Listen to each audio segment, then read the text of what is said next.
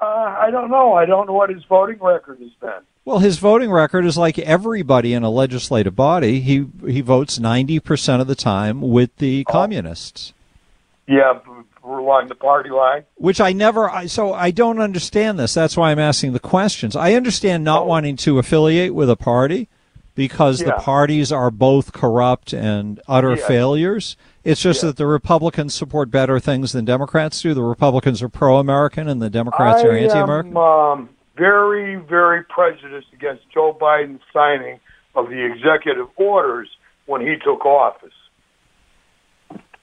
But since then, it's okay. Since then.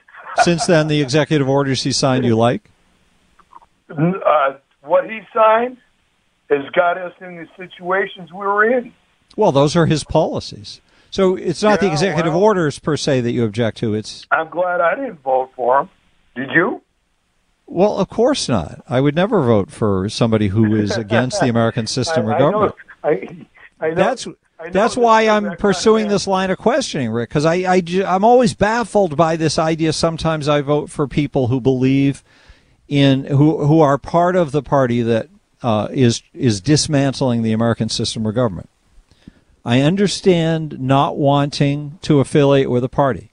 I don't understand voting for somebody because he's a nice guy. Politicians are like actors.